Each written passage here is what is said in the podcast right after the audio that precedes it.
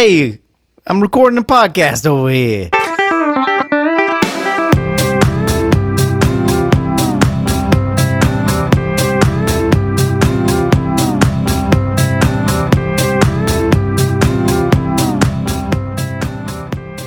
Welcome to Your Inner Child's an Idiot, the podcast where we look back on things from our childhood and see if they were any good. My name is DJ.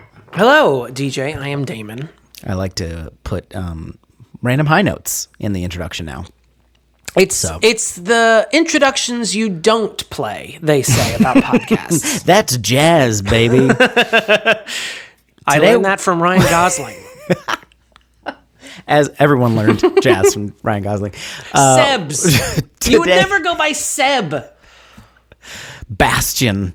Yeah, Say that's my the gay version of Sebastian. You don't go by Seb because it just sounds like a guttural sound. Like you would you would constantly think that someone's saying your name when they're just sucking on a straw. Apropos of not that, we're talking about my cousin Vinny today. MCV to the to the no one. Oh yeah, the kids love the MCV. You got your Joe Pesci's. You got your Marisa Tomei. You got your Ralph Macchio post Karate Kid. Mm-hmm. You got your chara- character actor guy who plays the lawyer that opposes him. Uh, Lane Smith, I believe Lane is the, Smith. the name you're looking for. Lane Kiffin, college football coach. Some of our favorites. You also have Austin Pendleton. You may remember him from the Muppet movie. No, which guy is that? He's the stuttering lawyer. Oh yeah, Character actor Austin Pendleton. And let's not forget, he's also in. Uh, wasn't he in uh, Short Circuit? He was the bad guy, right? Oh, not the racist caricature, but No, the actual no, bad no. guy. He might have been in the Circuit. bad guy in the movie, not the bad guy in real life. Sorry, Fisher Stevens. We know you've apologized many times. We're not gonna let it go though because it's still out there. I feel like I can't bring it up without mentioning it. and let's not forget Herman Munster himself, Fred Gwynne. oh, okay, he's the judge. Yes. That's right. I knew there was something about the judge. Something. There's just something, about the. Of course, a right here. star-making vehicle for Marisa Tomei. Not to be confused with the differently named Mariska Hargitay. okay, who's that? She's on uh, Law and Order sex Okay. stuff. Six. That was the original, the working title of SVU. LNOSS. We gotta Okay. change this name, Dick. We can't just. D- we can't go with Excuse this me, Mr. name. Wolf. Is this what we're going with?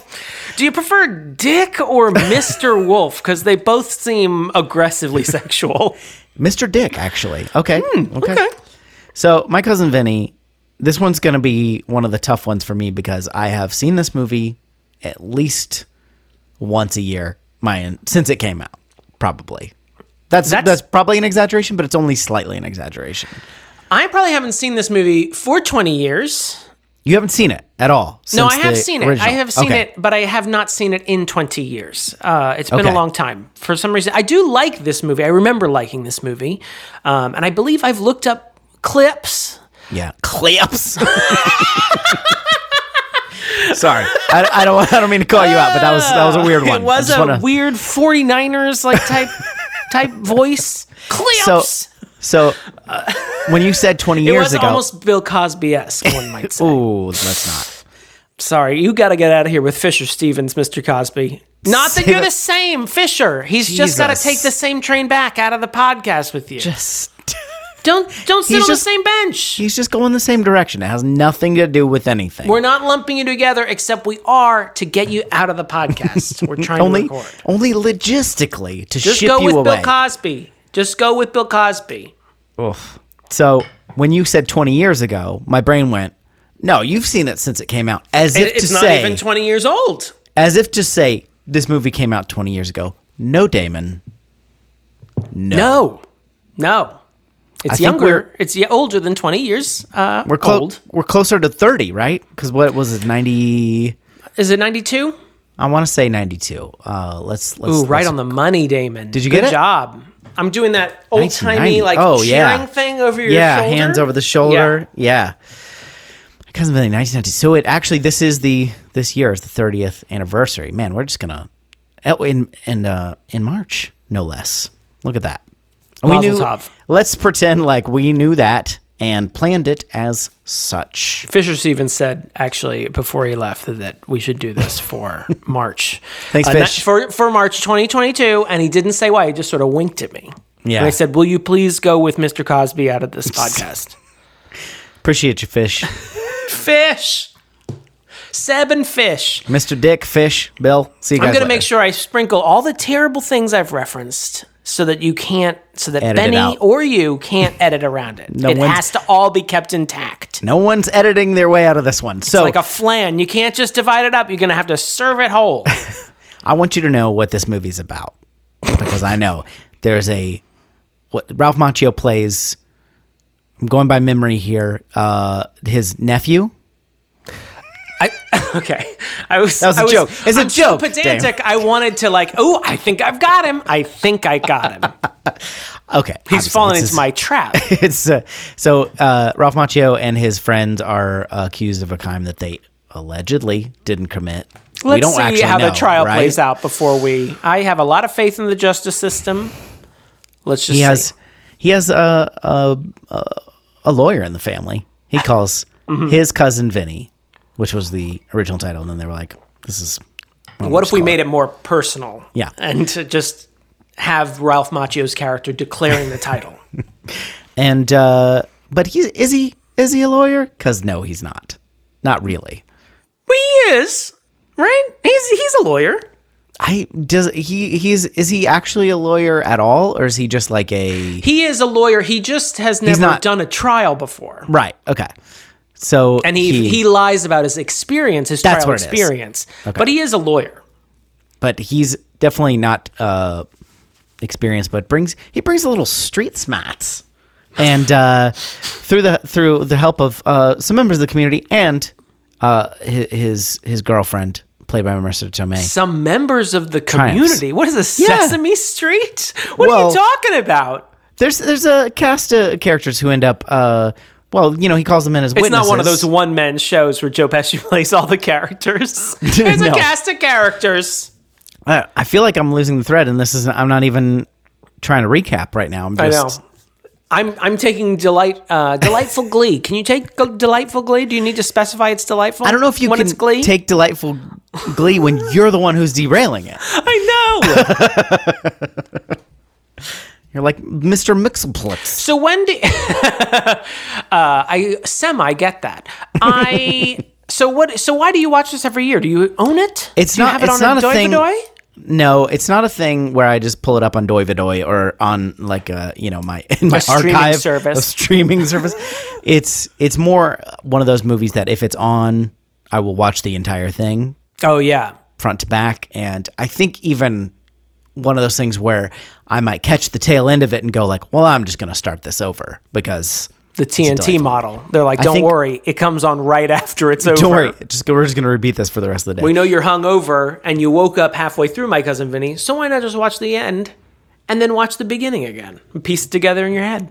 I've seen. I'll tell you this. I once a year may be an exaggeration, but I've seen it enough that I do not remember seeing it for the first time. If that makes sense, I don't. I can't reflect on how I thought of it when in 1992 because I, the the memory, more recent memories of watching it have replaced it.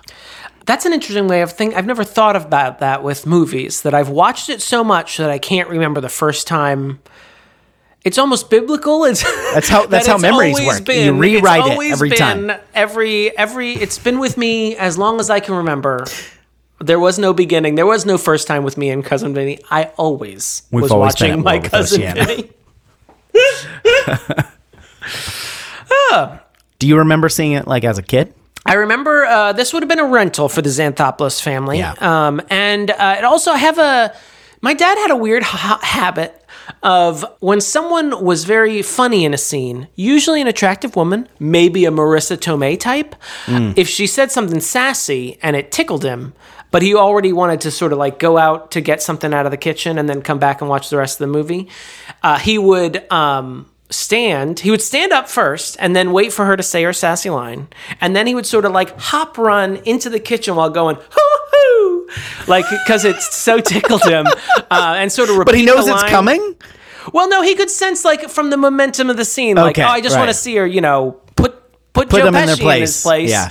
and then he would just sort of hoot to himself, uh, so tickled that this this this That is lady- adorable. It is. It was very charming. At the time, I was like, "Where are you going? Why are you leaving the movie and hooting?" Uh, but it is very Got some good and plenty in the kitchen. I do have a very distinct memory, though, not of me watching it, but when I was in college, I was a resident assistant. I was terrible at it, Huge which meant that my residents loved me. Um, you want an open flame in your dorm room? Go ahead. I don't see if I care.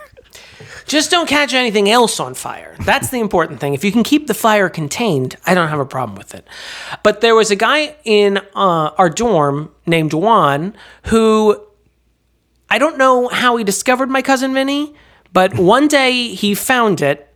And then for at least Why are you saying it like it's the Ark of the Covenant? well, no.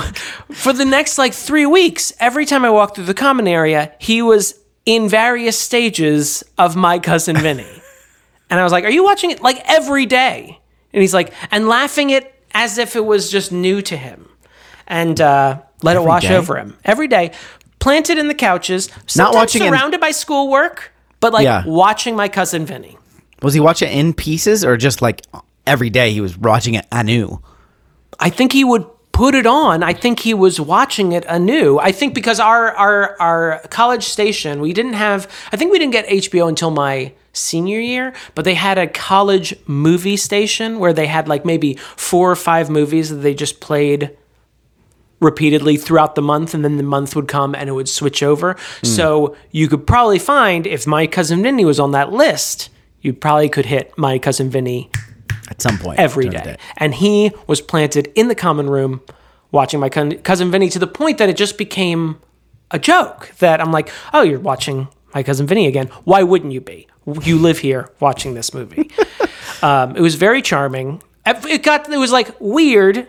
And then Yeah. it was like, this is annoying. And then it became like almost ingrained into his that's Juan. personality. I'm like, Yeah. Juan is watching my cousin Vinny. Where else would he be? That's what Juan does. He watches this movie from 1992. This is also the movie where I found out what grits were for the first time. What is a grit? It's uh, It's one of my uh, favorite lines corn. when, when yeah, it said. yeah, and uh, and I didn't. Uh, I wasn't like up on a lot of culinary things at this time, being ten. But I remember being like, huh, Now that's interesting. knowing like, hey, ten years later, I'll probably live in the South and we'll encounter grits slightly more often. Um, I think this movie would have also spoken to my family because we were also northern transplants in the South. Um, so at some point in, and we moved there in 1990, so like just two years prior. So this would have come Yeah. out when we were in Texas. That's these grits we've been heard, hearing all about. When we when we arrived, uh, Dad would have probably had a very similar conversation to uh, what is a crit, and uh, then he m- watched that be mirrored by Joe Pesci later on. Isn't that You- amazing? I, you and I quote this movie a lot, specifically the moment where he says the two youths. And the judge, he's trying to say the two youths, and he says the two what? Is what the, ju- the judge says. It's very good, and then he says it so like it's obvious what he's trying to say. Like, oh, I'm sorry, the two youths. It's a very good. I've also learned that this is a very accurate portrayal of a actual trial, heard that. Uh, and that it is used in uh, law school often because it is a accurate portrayal of how a trial would proceed. Should we bring uh, in our uh, our resident lawyer for the second half of the show? Let's bring him in. We could, yeah. Yeah, Bring it, Let's do it. Caleb. Get in here. Um, get in here. you can hop on the train when Fisher Stevens and Bill Cosby get off. Get- wait, just wait. You might want to wait. Pick a different car. Okay, so we're gonna watch my cousin Vinny. I'm looking forward to it. Can't wait. Watch along with us. We'll be right back.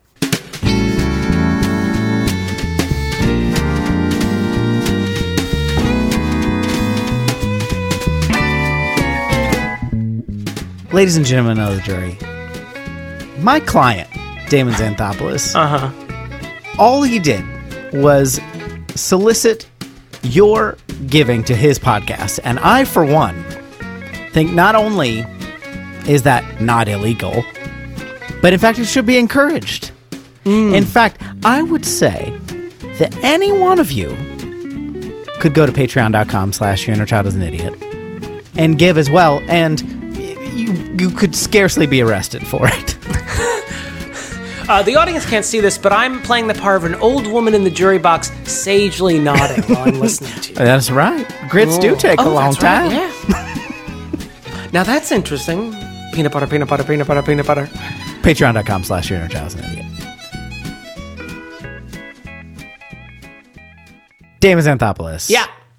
Will you please recap My Cousin Vinny? The movie. Not, I don't have a Not the musical. Uh, uh, there's a feeling I have in the back of my head Oh, there's that if it's not a musical, someone's working on it. I feel like it's gotta be, right? Let's find out. My Cousin Vinny the Musical. Well, it autofilled for me.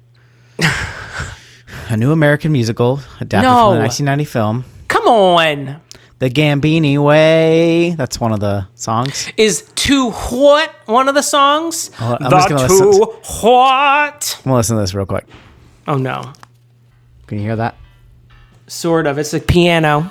Before I even learned to say my A through C, I'm told that I knew how to spell BS. Yes, my nose fribble was notable. No loadable could get me there's a Gambini way. Yeah. Did it open? class. My kind of Ah. in the hall. Call it Brooklyn Chester Street. Seems like it was written in 2020, so no, probably. Why? Sure, my facade might be a little slight, but I Okay. All right. My facade might be a little slight. Because he's I can't wait. What? What's? But what's that going to rhyme with? That's my curiosity now.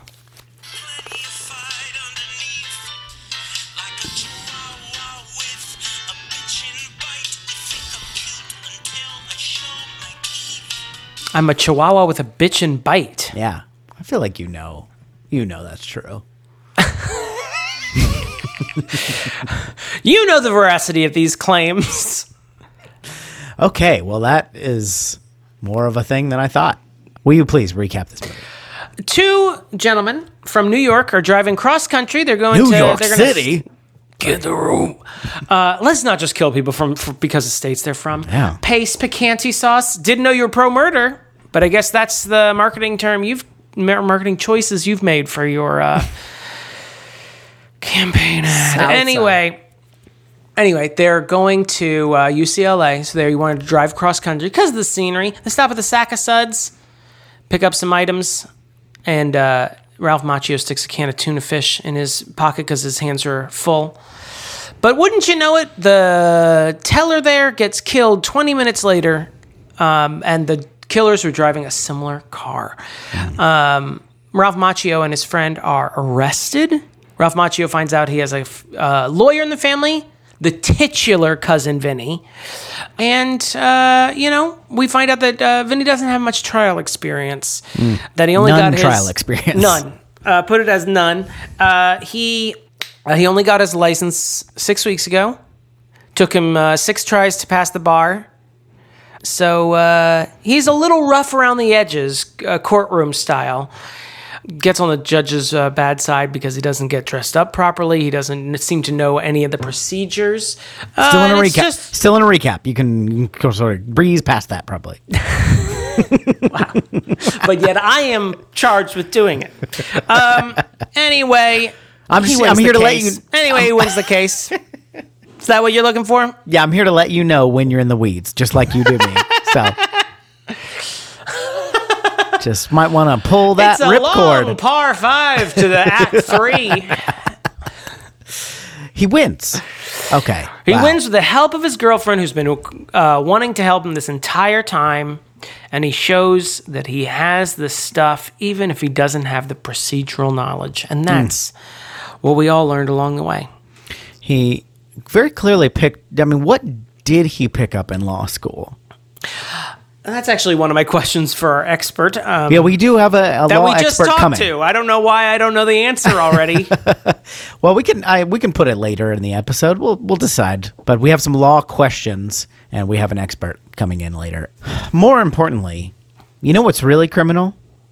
what? the little uh, micro crustache that uh, Ralph Macchio was rocking at the beginning of this movie. It's in and out. It never uh, it never stays around long. It's just like a ghost of a mustache. Is it there? Is it not? It's like an optical illusion. Is it an old woman? Is it a young woman? Is it Ralph Macchio's upper lip? Depends on which way you look at it. Yeah. So So flip the paper upside down. It's a weird kind of shadow that only lives on his lip, not on his his chin, just on the lip. How how old are these gentlemen? These They look in their twenties. Um, based on Stan, they're- they're Stan in- Rothenstein's uh, beautiful pale skin, uh, I would say they're in their 20s. Ralph Macchio, though, is deceptively Yes. young, as we remember in Karate Kid. He was 21 when recording, recording, when filming Karate Kid. So I can only assume here he's like 56. Yeah, that sounds about right. I yeah, I didn't. I know they're in they're in undergraduate, right? Like we don't or we don't know like exactly what they're studying or what. I thought they were might be an o, uh, overgraduate, as they call it. Um, they because they I've had, been overschooled. when they were driving, when they're still driving before they're arrested, the, the camera pans over their back seat and they have a college sweatshirt that, that says New York something or other, Mm-hmm. maybe NYU. Um, so I wonder if they got their undergraduate and then they're going to Going to UCLA to get their grad, grad school degree, overgraduate. overgraduate degree. So, the guy who directed this directed um, Clue. Jonathan Lynn, Yeah, God sent. And he's British. and and uh, there was something else too. Like he's uh, whole nine yards.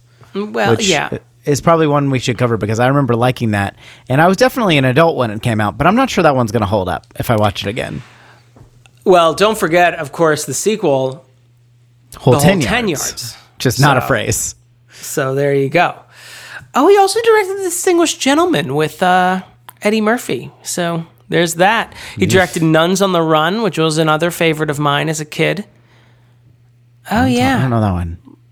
it's a British movie. It's it's a it's Eric Idle Okay. and Robbie Coltrane as two men running from the mob. So they get dressed as nuns. Stop me if you've heard this before. Running from the mob, disguised as nuns, Mm-hmm. um, and then uh, you know they change some hearts along the way. We uh, visited the what's the abbey in the top of the Manhattan Island. Uh, what's that called? The cloister? And uh, they kept saying "Run by Nuns," and we were like, "That would be a cool band name." Run by Nuns. It makes it seem like um, you might just be walking down the street, and all of a sudden, you know, someone like slaps you on the knuckles with a ruler. with a just like a Run throws a Nuns. rosary at the back of your head. Uh, Randy Edelman did the music for this. You may know him from The Chipmunk Adventure, doing music for that. Troop Beverly Hills, Twins, Ghostbusters 2, Quick Change, a Kindergarten Cop, Drop Dead Fred, just a murderer's row of of movies. sequels.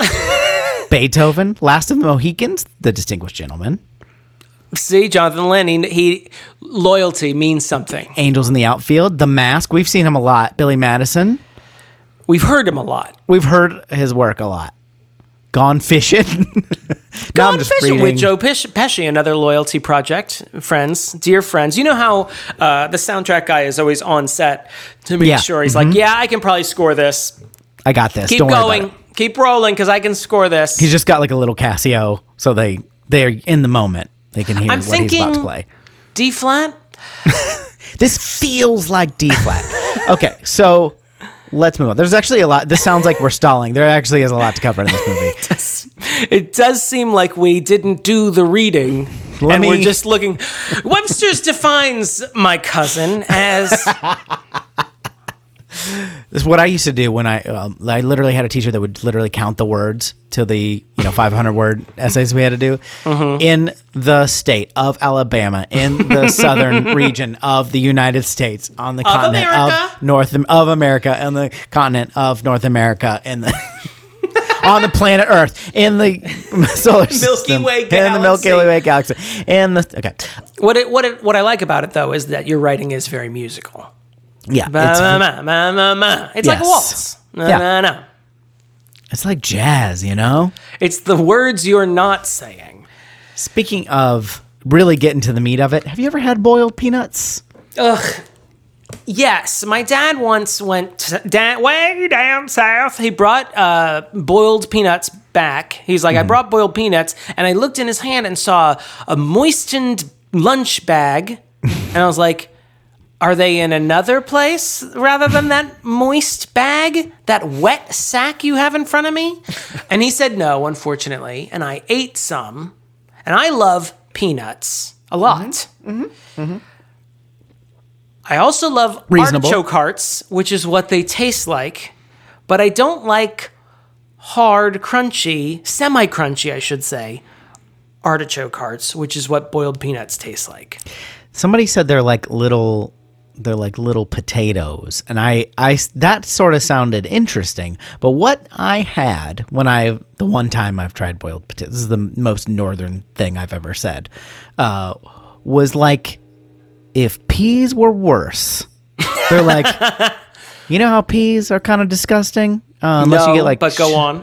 I like a I like a fresh, you know, snappy, you know, pea or like a A you know, green pea, but sometimes you get those cafeteria peas and they're I'm thinking green. that's that's what I'm talking about. Those are the peas I grew up with. That when you say peas, that's what I'm thinking of.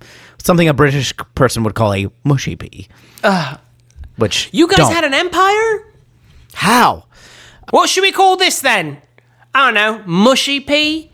There's actually quite a bit of food talk in this movie. Let's let's get let's get it out there. Um, what are your feelings on grits? I am uh, staunchly pro grit. Mm-hmm. Um, I do appreciate one of my things that I like about this movie is as also. I mean, I only lived in Long Island for Long Island. for for eight years, but I do remember the fish out of water feeling when I was eight and moved to Texas, and I was like, "What the fuck is wrong with all you people?" So I do appreciate that, and I do also appreciate that. I think there is some making fun, but he does like grits. Like he does eventually come around on them. Yeah. Did you also catch him dip his corn in the beans at the barbecue place? Yeah, He took his corn on the cob and dipped it in the beans. Is that a thing? I think he was just acting like that. Because I, noticed that this time where I was like, why would you do that? What is that? Very odd. But just yeah, I seemed like he needed something to do with his hands, and he was acting. Right. You know. Let me just do this. Yeah. Just grab the bread. Just use the bread and the beans. That makes somewhat sense. Anyway, uh, yeah, I do like grits. Um, I tend to put my egg yolks in them, which is not a popular thing to do. But I do like because I take my eggs over easy. I move the yolk. I eat all the white. Take the yolk carefully. It's a very careful operation. Fork and knife underneath. fucking Move it over to the grits. Slice the yolk open. The yolk runs into the grits. Mix it up. It's Okay. delicious.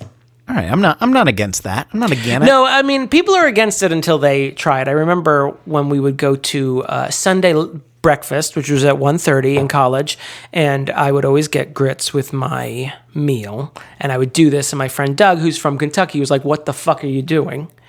Um, and then he came around. He's like, Where "This did you great." learn this? Uh, I remember as a kid when we moved to the South, my dad, my dad went full tilt Southerner. Um, it was like there was a, a Got to blend. regionalism Oh yeah, vacuum. you blend, Harry.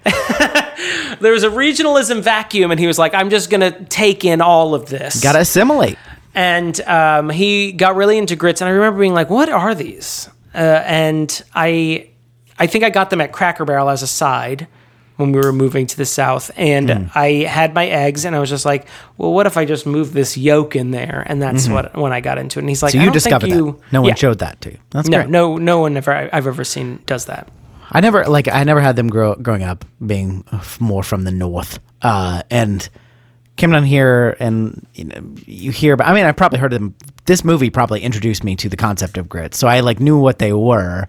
But I, I feel like this was. Grit's coming out party. This is when Yeah. it was like, I'm going to make national news in My Yeah. Cousin Vinny. This is it. My agent got me a bit part. It's a small scene, but I mentioned later on as well. It's kind of like Hannibal Lecter, where the Grits are only in a small part of the movie, Right. but they sort of hover over the entire thing. It's this movie's about grits. I think we can all agree. also learned that girl uh, grits means girls raised in the South. Ew, what? Is that true? I mean, Who I said thi- that to you? A, A girl a, raised in the South, I assume. a song called G R I T S uh, taught me that. Is it about fucking girls from the South? Probably. I only know the I only know the chorus, which is "Girls raised in the South." Wow, it's really operatic when you sing it. Yeah. Girls raised in the South. Uh, you- there's a, a moment when I when I came down here had grits for the first time, and I was kind of like, eh. And then I had, you know, shrimp and grits. Now I'm like, okay, now I'm on board. And then there was a barbecue place which has since, since gone away or at least closed the place that I, the Virgin, uh, the store that I used to go to, um, that did a buffalo grits. Now it does, Buffalo I'm sure. Yeah, it was just flavored. They had like buff- little tiny bits of buffalo chicken and it had like, uh, like a buffalo flavor. I really liked that. Mm-hmm. it might be, a, you know, it's a bastardization. I'll, I'll admit it, but I liked the sort of like making it uh, more flavorful. I, I liked it. I'm, I'm I mean, they're just a pro starch. It, they're hard to Yeah, like really yeah. be completely put off by. Yeah, it's it's it's good, and it is. I like it better when it's like a bed for something, you know. So I think the egg thing, I, I could get behind it. I'm saying, I agree with you. Thank you. I also I like that barbecue scene as well, although it's not as central to the thing. the The best Yeah. part of that grit scene though is when they pull the menu out and they look at it for a while and they're just sort of hemming and hawing. breakfast? and breakfast. You think, and then you see the menu. It's just breakfast, lunch, and dinner. Those are your options, and you get, I guess, whatever the fuck he makes for you. Yeah, I kind of like that. I kind of wish there were. I mean, there are, I guess, still restaurants like that, but uh, I would like that. I, I don't even know, need to know if you think this because I just believe this to be true, which is that the sort of real. There's been a lot of regionalisms that we've lost over the ensuing decades after this movie. It's not all gone, but there's still a lot of. There's a lot more difference between rural and urban than there is between south and north. Like there's still some differences, but I think because because of the internet, because of uh, the prevalence of of movies and TV, there's just not as much difference. Like in terms of Yeah. like food and types of food. Like I think you just see the, the growth of giant corporations. So you just tend Yeah. to see the same fucking gas stations Yeah. and restaurants everywhere. Uh, no, I think you're right. I mean, uh, there was part of me that's like, are they over southing the South here? Or is this actually maybe what rural South really looked like um, in, in 1992? well, they don't I have really been to parts of the South though where I'm like, we can't stop here. We need to keep going. We're Yeah, well, too this is- gay to be here. Yeah, and that is also like a very small town vibe Right. too, which is a different thing than like coming to Nashville or Memphis or whatever, where it's Sure. like it's different, but it's also like this is still a big city. You can go to a grocery store if you want, you know. Where there's like small towns still, uh, where you're like, I, I there is nowhere to stop. Like there's I gotta go. We got to stop in the Sac-O-Suds. You gotta stop in this Sac-O-Suds and put a can of tuna in your pocket. Oh, and I also want to say to Marisa Tomei, uh, as a northern transplant to the South, yes, the Chinese food is terrible. How did you feel about the? There's a pretty lengthy prison rape joke bit, uh, which I had yeah, forgotten I mean, about. yeah, it's not It's the, ba- the high it's- point of the movie. Yeah, it's played like an Abbott and Costello bit because both there's there's two things that happen where uh, so as you mentioned in the recap, Ralph Macchio like sticks a uh, can of tuna in his pocket. He forgets about it. So when he gets pulled over, he he had realized that he had that can in there. So he's like, "Okay, sorry, officer." But this is no big deal. That like the the first you know whatever ten minutes of them being arrested, he's like, "I did it. I'm sorry. You don't need you know I'll waive my rights." But and the, of course the cop is incredulous. It's a very you know it's it's not that funny, but it's like kind of a silly misunderstanding. And then when they get into the uh, the cell, he's uh, Macchio's called his cousin Vinny, and the other guy, what's the Stan, Stan, Stan, doesn't realize he's worried about getting Raped in prison, yeah. yeah gay Being a, some, being a guy named Bubba's being sex sexually assaulted. Yeah, and so when Vinny shows up and he's like, "All right, let's do this."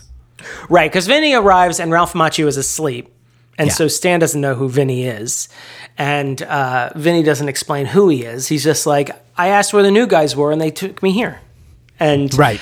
it uh, there was part of me. Uh, I mean, of course, like a prison rape joke is exhausting at this point in my life, but there was an appreciation. This was still fresh then. There was an appreciation was for new. how long it goes on without anyone realizing what the other person is talking about, because uh, it does work pretty well in that they are both talking about two different things. Vinny, of course, is talking about the trial, and Stan thinks he's about to be raped by, you know, the head prisoner, I guess, or whatever you'd call him.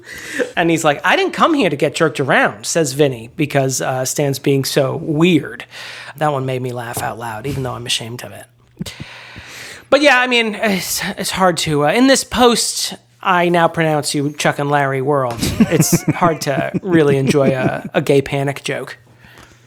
He does call uh, when Macchio wakes up. He does call him Vinny Bag of Donuts, which It's just a fun nickname, but I'm like, wait, what happened with the bag of donuts? Why are you calling it that? I guess that's just a thing. I only knew from there's a Mike Birbiglia bit where he talks about Joey Bag of Donuts. Um, so I thought that was like a bit, but apparently this is predates. Uh, Mike, you've got you've got something to answer for. Marisa Tomei. I mean, just lighten up the screen. It is true. She is uh, fantastic. Uh, my brother has a lifelong grudge against her for winning the Oscar. Against, Jason, let me be the first to say this. Get over it. she was up against Joan Plowright and Miranda Richardson and You can't just make up Judy actress Davis names. and other. I didn't. Ca- I can't. Re- oh, Vanessa Redgrave, also known as other other Redgrave. Uh, Evelyn Metastati. She's good. She's great. But you know, she divides. She divides the Academy, and she's just Gloria never gonna win. Glorison. Well, she would go on to win three years later. They would. Mm-hmm. They well, this was that was her breakout role that you're referring to that she was nominated for in Uh-huh, 1993. But in in uh, 1995, she wins for All Quiet on the Eastern Front, the long delayed sequel. Paula Priscilla Ton. Paula Priscillaton of the of the uh, Cambridge Priscillatons. Uh-huh, Uh, yeah, she's good. She, I mean, I I thought she was phoning it in in that role. Um, so that's just me. In M- Mute My Love. I'm gonna say something that's probably gonna it's probably gonna just throw you for a loop. Please. Revolutionary. Marisa Tomei is um, she's a good looking lady. Yeah, she is symmetrical. Uh, all her facial parts are where you'd expect them to be. That's Yes. Mm-hmm. what I like about her. Um, But not only the only things I like about her. I like her symmetry, sure, but she's very smart and uh, she's got some garish outfits, which I always appreciate. She has very teased hair, another appreciative thing. She's got the streaks of gray. Yep, she does have Mm-hmm. that one skunk spot in the back. Yeah. But I want to say, like Marisa Tomei, like suffered a lot for winning her Oscar so young. Like she, her career, like kind of took a nosedive for ten years until it sort of bounced back afterwards. And now, you know, she's in Spider Man. So wait, so uh, I guess I, I'm not familiar with what happened after this, after she won the Oscar for this movie, because she People didn't think she deserved it because this was like her really breakout role. this People is just a feel like comedy wanna- thing because like People get angry about things. yeah, and she is. I mean, like it was. Best I think actress. also it looks like when we looked up who she was up against, what it looks like to me is that all these like big stage actresses and big names probably all split the fucking vote, and Marisa Tomei got it. Yeah. I don't know. I'm not familiar with any of the other performances. I think this performance is Oscar worthy. Mm-hmm. Oh, I think she Like, does a great job. She's fantastic in this. This is a. I mean, like Not to mention, it's, the movie that survived. All the other movies I named that Joan Right. Plowright and Miranda Richardson is, I'm like, I've never heard of any of these. And Judy Davis was nominated for Husbands and Wives. Woody Allen. Yeah, The- like she to say that she carries this movie sounds like nobody else is doing anything, and that's not true of this movie. But like, she is a really bright spot in this movie. Like, she's very funny in a funny, and already funny cast. Like, um, in a funny fish out of water story, she is like even more of a fish out of water than She's the fishiest out of the water. and yet, and yet, she also like she. I don't know. It's for a. uh She doesn't play like the damsel in distress. You know what I mean? She's very smart. She's very like. You can see why she and Vinny love each other. You know, they like have a they have a very you know. You got it. Mixed attractiveness relationship. Is that what you're No, looking for? no. May December relationship?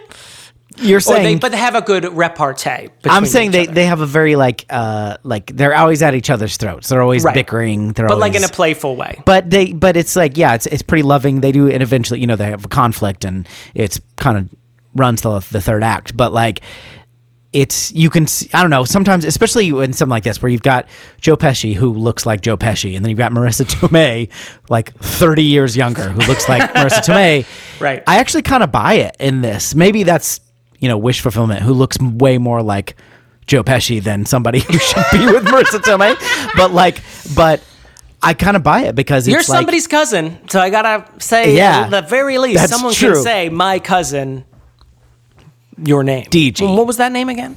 No, I think I I my biggest fear, like going back to this, was that I would be really bothered by their relationship. And there is a little bit of like, hey, lady, what are you doing with this uh, frogman? Um, and and I think in a lesser writer's hands and in a lesser actor's hands, she would like have that sort of like King of Queens vibe where it's like, what are you Yeah. doing? What is this? Yeah. And I think that that she could have possibly, like in a lesser movie, like fallen into the nagging girlfriend role. And I don't think the movie the movie is very much on her side, which I appreciate. Yeah. she is like sort of ragging on him, but it's completely understandable. I think one of the cleverer things that this movie does very quietly is that it shows how fucking bored she is. Yeah. Like every time we see her, the first time we see them in the first hotel, she's playing solitaire. Then the next time she, we see that she has all these People magazines that are lying around the hotel room because she has nothing else to fucking do. And then eventually she starts reading his law books because Yeah. she's bored out of her mind because uh, there's nothing to do in these small towns, and he refuses to let her help him. Yeah. So she just starts finding stuff to do. She has her little camera everywhere, taking photos. Um, it's very charming, and there's a very cute scene like where they're, you know. Um, I think it's to exemplify his argumentative nature that sort of drove him into getting his uh, law degree. Um, so there's a cute scene where where they're arguing about you know a leaky faucet and he's asking her if she had turned on off the faucet or not. And they sort of play off each other. And it's very cute and it's funny and it's also a little sexy. And it's a very charming scene. It also like sets up the the end of the movie. Very right exactly. how intentionally. they their rhythm when they argue with each Yeah. other. It's very cute. Um, yeah i buy into it a little bit. They have some chemistry even though they do seem particularly mismatched. I do get the vibe though from the movie. I've never had this the only time I've had this before was when I watched As Good as It Gets with Jack Nicholson, where if you just sort of pay attention to the writing of this movie, I'm like, do you mean to hire a 30 year old man to play Joe Pesci's part? And Joe Pesci said yes. And you're like, let's just go with Joe Pesci. He's already won an Oscar. Let's do this. Because the, cause the vibe of, there's never, it's never addressed that he's an older man. And this might just Yeah. be Hollywood. It's never addressed that he's an older man. And I just get the vibe that he's supposed to be playing a very young man. But he is, but they got Joe Pesci instead. Oscar winner Joe Pesci. Yeah, if if they hadn't, um, if if it weren't kind of clear that he's 27 years older than her, I would have I would have thought they were like high school sweethearts. They were at least a couple years apart at most. Yeah, just he was the vibe. she was a freshman, and he Yeah. was a senior, senior, Senior senior, a seventeen year senior. she was a freshman. He was a senior citizen.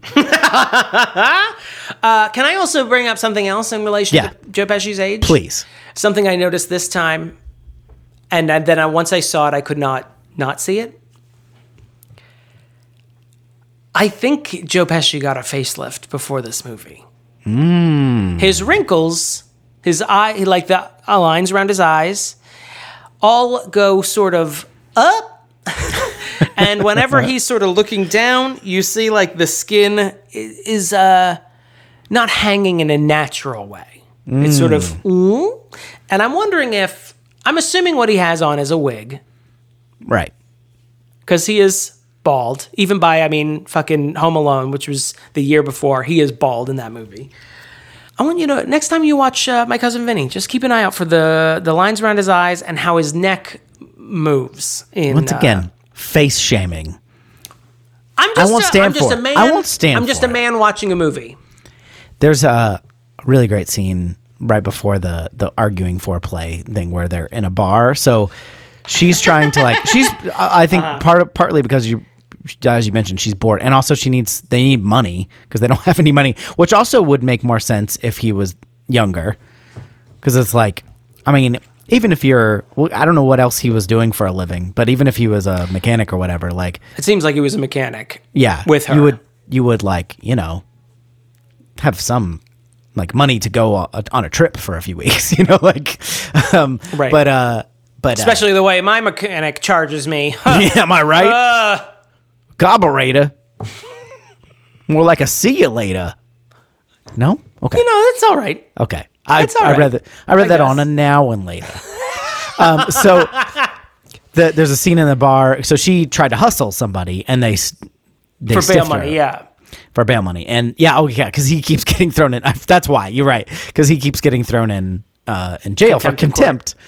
Question for our law professor later. Um, but there's uh it's the guy that uh, is the first manager of the band in that thing you do. I can't remember the actor's name, but he's the bar, but the bar lunkhead. Yeah. and there's a great scene because he's very clearly dumb, and you also see it's a good example of of um, Vinny's arguing skills and also his kind of toughness because Yeah. he's like, "How about you give me the money or I'll kick your ass?" You know, like, but it's very it's very good because the guy's like, "Well, no, I don't like that." yeah, he argues with him, which is uh, the actor's name is Chris Ellis, and he's playing Thank you. JT in this. Uh, yeah, it is a really good scene. I think because at that point you haven't seen seen Vinny in any sort of. Uh, why does he want to be a lawyer? Why is this his thing? And it's uh, it's a good moment where oh he actually is kind of good at breaking down an argument. He's just literally not good at the procedural stuff of, uh, of law. when I think we can learn anything, Which I mean, we'll feel learn like more. wearing a suit seems obvious, you know? yeah, I, I don't know where that comes in the in the training. I mean, it seems like the first thing if you picture a lawyer, Do that.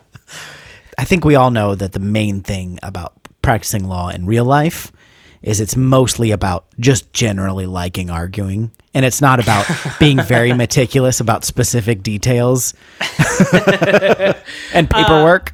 right. I um I did like the I, I like the I love a running gag, and so I do like the I I always forget that this this uh, joke, this JT, like with the Yeah. two hundred dollars, is in there. But it is nice. Like it's always like a nice little rest stop throughout the movie. That oh, here's JT again about the money. Um, I really like it, and then it ends with uh, he finally gets the two hundred dollars, and an Joe Pesci just knocks him out in one. He does a. Super does Mario jump. Superman, yeah, into his face, um, knocks him out in one punch, and takes the money. It very much reminds me of the pre mushroom Super Mario jumping and, and punching. Boing. Um, it's very good. Uh, that also has a very good scene because uh, we learn from uh, the defendants talking to uh, Joe Pesci about his uh, trial experience that he had never been in a trial and he had previously sort of done uh, probably pleas. I'm, I'm assuming he pled things down before a trial um, and Right. that it was mostly personal injury stuff. And he see while he's at the bar, he sees a guy in a neck brace and he's like, "You get rear-ended?" He's like, "Nah, fail." I was like, oh. And then he keeps talking to JT. And then right before he leaves the bar, he's like, Did you fall at your place or somebody else? And he's like, My place. And he's like, Shit. And then just walks away. Made me laugh.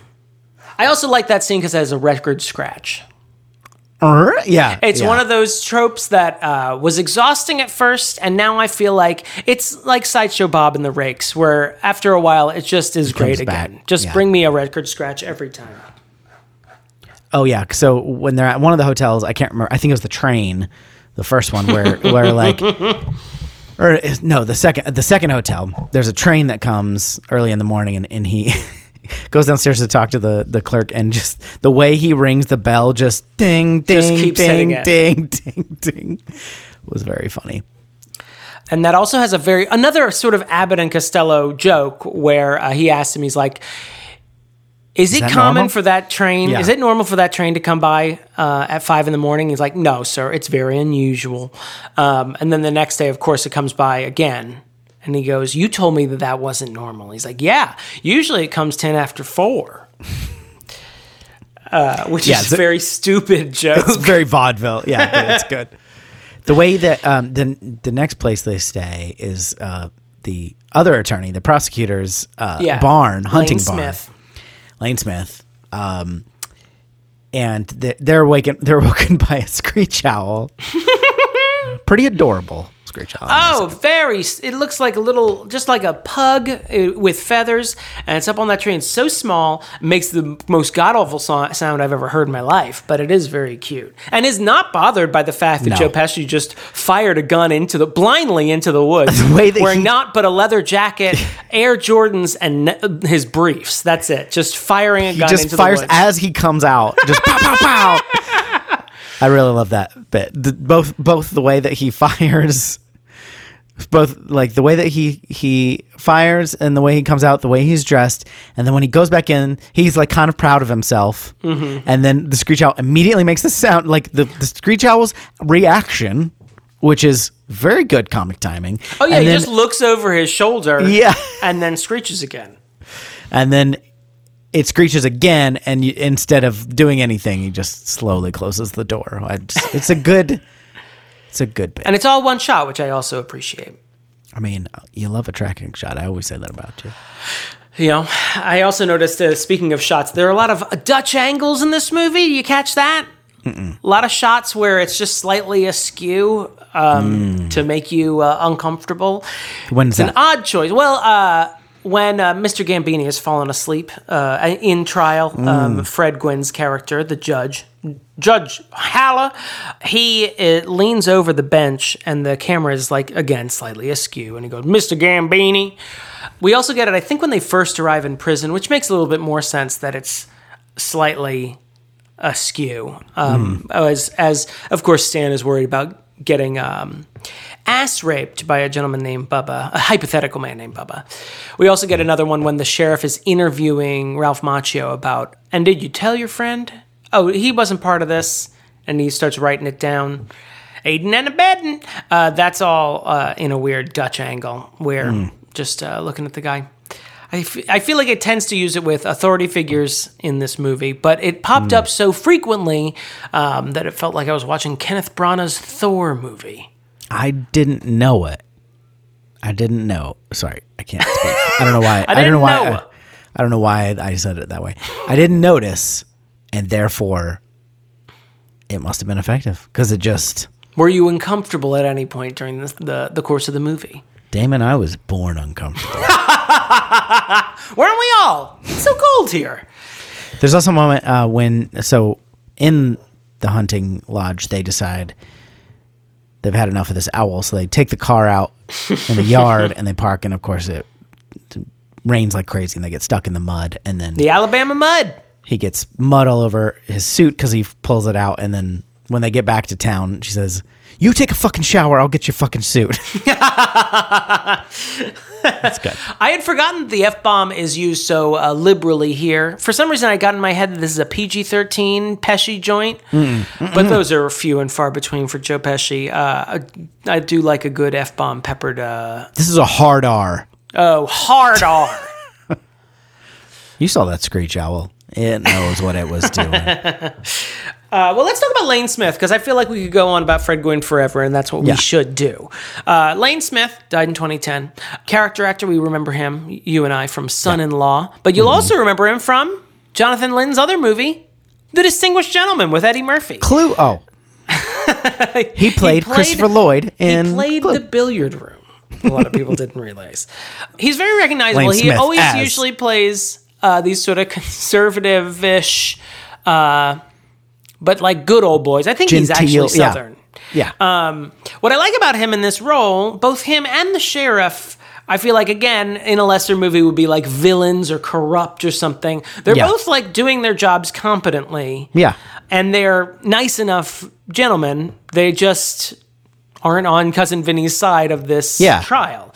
Um, so they're they're they're portrayed, or at least Lane Smith is portrayed as as the opposition, but not an enemy, not a villain in this movie, um, which I found really charming. And I think as if one if if we haven't already with Caleb, we will talk with Caleb uh, about. Uh, I mean, that's I think that's somewhat realistic. Like they understand their roles are just, you know, to either defend the state or to defend these the the accused. That's Yeah. our job. Yeah.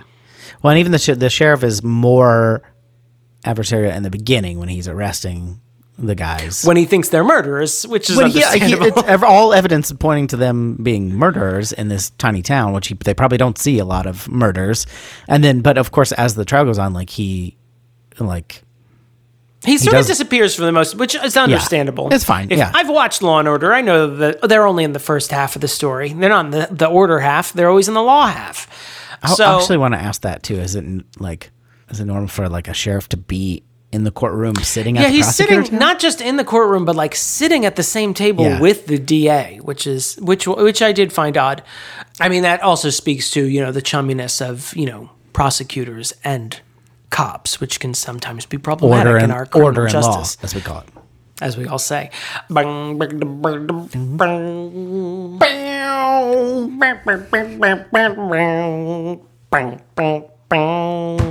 You probably play that on uh, your lute there, your little lyre that you keep. but yeah, I just wanted to say that I like that that lane that this is a smart enough movie to like Yeah. treat us with some intelligence about the the DA.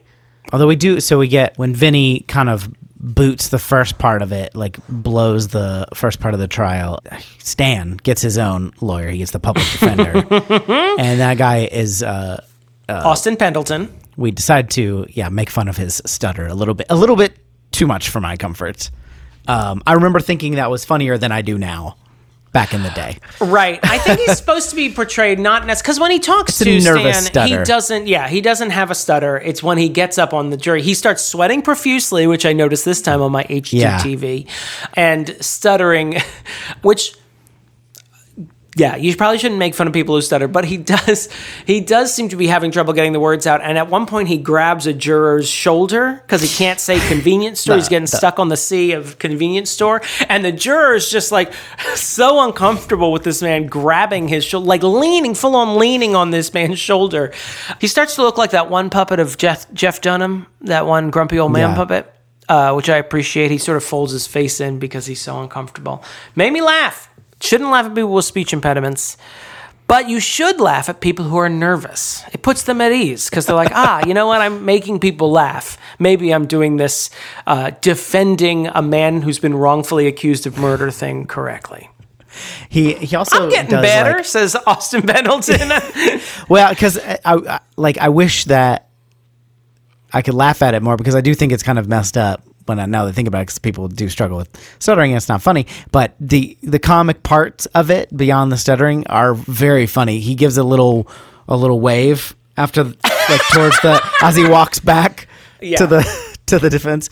I mean, I feel like it's one and the same with the. Um, again, another thing that you shouldn't make fun of, but in Princess Bride, when you have this very stately bishop at the wedding, he turns around, he looks very regal, he's all frocked up, and of course, then he, you know, has speech marriage, and he has Yeah. this very nasally um, speech impediment.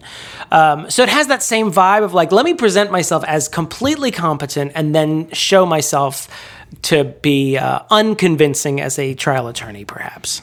The guy also has a great because he's also he is in, incompetent. Like he doesn't just show. He isn't just nervous. Right. He's it's also not just because bad. he's a stutterer. He is Yeah. he is not necessarily because his opening argument is one sentence long.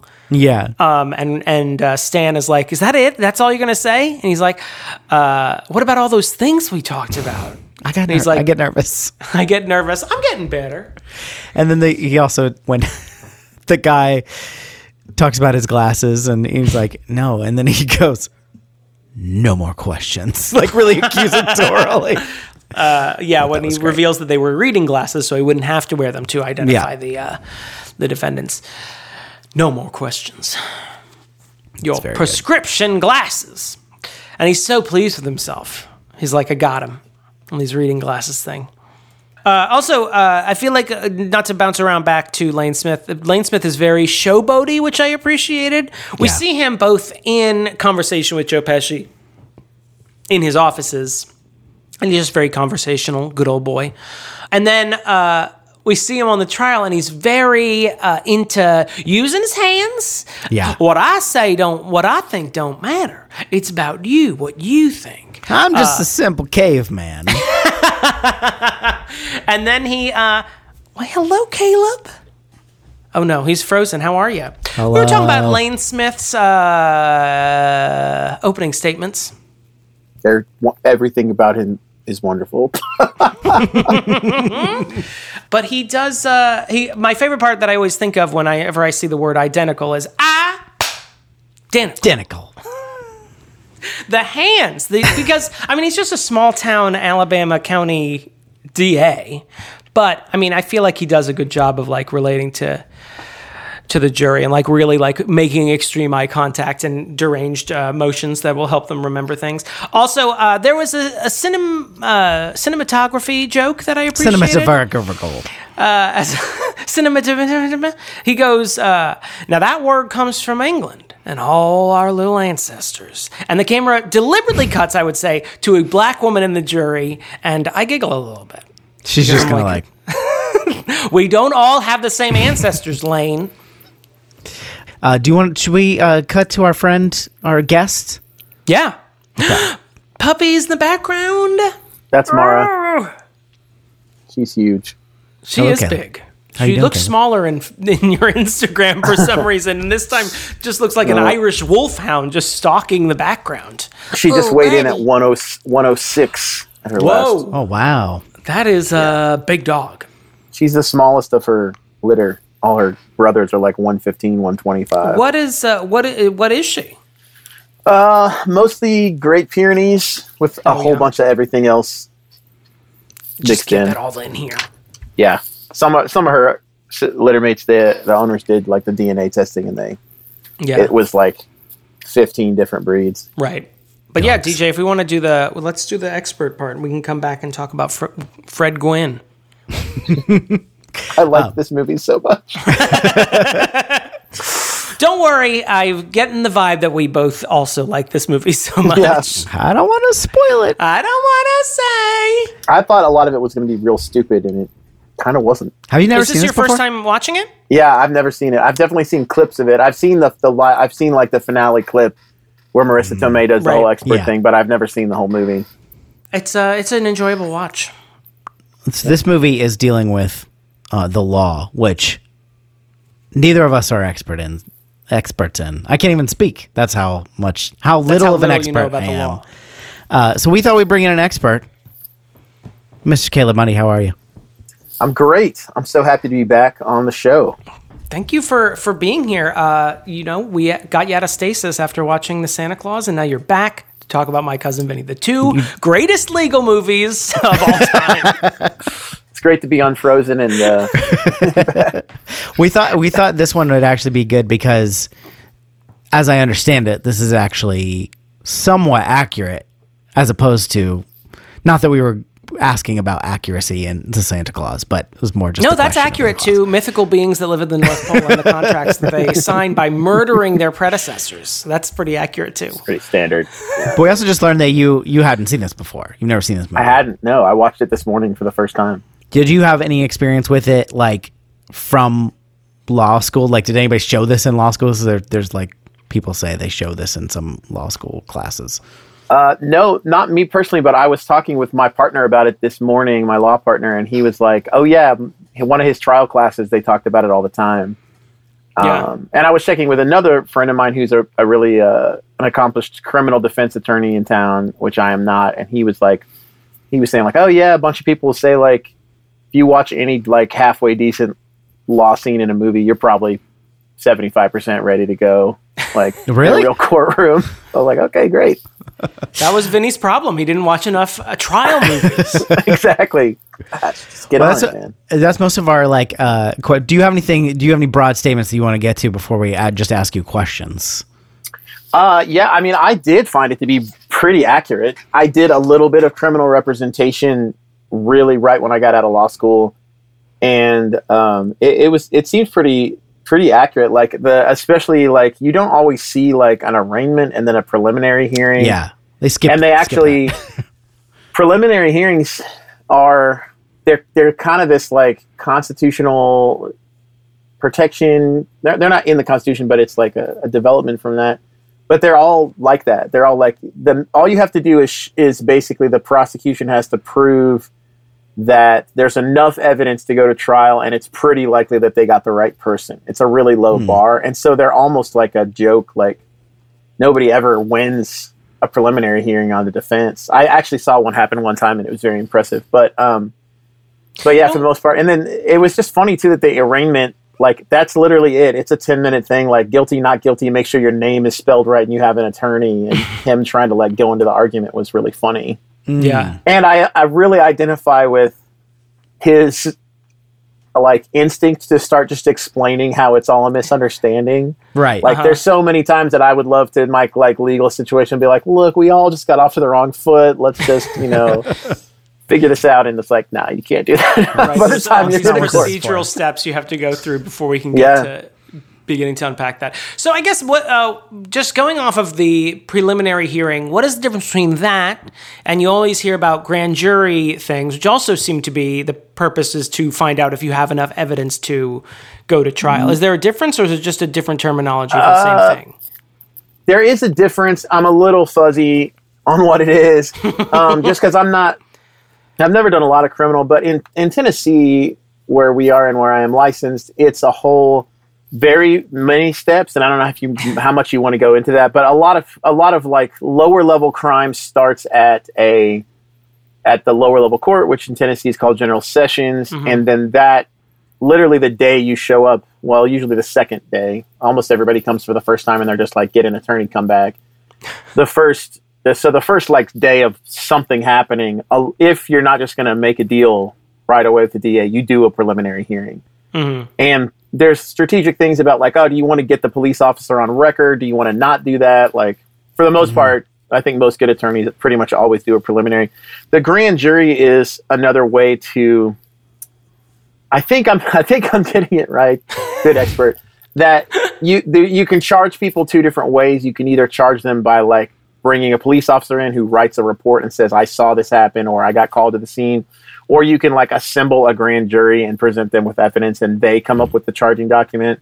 Okay. Uh, in Tennessee, as in a lot of states, the grand jury is a real sketchy institution. Like it's the defense and the defense, uh, the the defendant and his attorney and or her attorney, they don't show up. It, it's all one sided, and there are these like in quotation marks like professional grand jurors.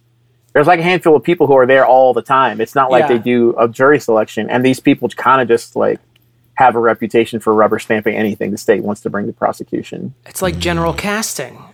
Just Yeah, go get Greg and 11 other guys and bring uh-huh. them in here. but Or what he says, 23 other guys. what Vinny said to the Karate Kid is correct. he was like, "You didn't even ask any questions," and he said, "Like, listen, like this is murder charge in a small town, Alabama. Like, you're gonna go to trial." Mm-hmm. Is essentially correct. Like, if it's a if it's something the state cares about, they're probably gonna go. Hmm. Hmm. Okay. Um, I had two. I had two. I really identified a lot with this movie. I was like, oh, there's a lot. And the two scenes were one was when he was in the hotel room with Marisa Tomei and he was really stressed out and he's like, I think I'm screwing this case up. I'm like, yeah, I've been there for sure. And I have a trial in immigration court coming up in May. And I'm like, I have lots of time to prepare. I've got a lot of help. I'll be fine. But it's still, it. I wake up in the night thinking like, oh my God, like Yeah. this is coming up and this person's like life isn't it's not a, it's not like a murder trial where there's could be an execution or even a jail but like this person's significant life is on the line and it really i wake up in a cold sweat sometimes and i identified with that and him getting stressed out as his girlfriend just being like ah you're not helping me like go away it's like yeah but then the other thing is like small town court procedure it like it's not even procedure it's just like kind of rules like when he wore the wrong clothes and the judge was like i'm gonna put you in contempt Yeah. I had a pretty similar experience because I was in a county south of here, uh, which is w- much more rural than Nashville and much more like good old boys kind of Yeah. atmosphere. And uh, I was doing a criminal defense case, and it's really frustrating because there's not like signs and stuff for the attorneys that say like walk here and sit here. If you don't if you don't know what you're doing, you have to kind of like look around and see like, oh, everybody seems to be like sitting on this bench that has a briefcase, so I'll go sit on that bench. And I was I was in court and I was standing up at the podium and all the courtrooms I've been in in Tennessee, there's you don't just stand up at the desk like there's a little podium with a microphone for the attorneys. Mm-hmm. And I was standing there waiting. There's a lot of waiting, especially in that particular court where like you you kind of meet up and they do like a roll call and then you go in this back room and wait your turn to talk to the DAs to try and figure out what's going on or make a deal or whatever. Mm. And so I was just waiting around and the judge started talking to me about my beard because I have a really long beard. And so I was standing up at the podium and he was like, "Oh, you know, it looks whatever." And I'm like, "It's always terrible when that kind of person wants to talk about my beard like Like he was kind of joking around, or was he whatever. like, you don't look like you don't look very laurely? he was being pretty cordial about it, but just kind of trying to make conversation. And I hadn't mm-hmm. been in the courtroom before. And then I heard the I heard the clerk talking about my client, and it sounded like they were trying to get me a second court date, but I really was supposed to like I was supposed to be resolving it that day, and I thought I so I like rushed over there, and I walked between the desk where the attorneys sit and the judge's bench, and hit the court officer, which is not like a uniformed police officer; it's just a guy in a suit that has a badge, who he's the one that says oh yeah oh yeah, and he's Yeah. the one that hands papers back and forth and whatever. He was this guy who was looked like he was retired, just came rushing at me like, "You don't walk here! Like, what do you think you're doing?" And I was like, "Uh, what?" And and um and then I like was like, "I'm really sorry." And then I headed back to where I was, and he yelled at me again.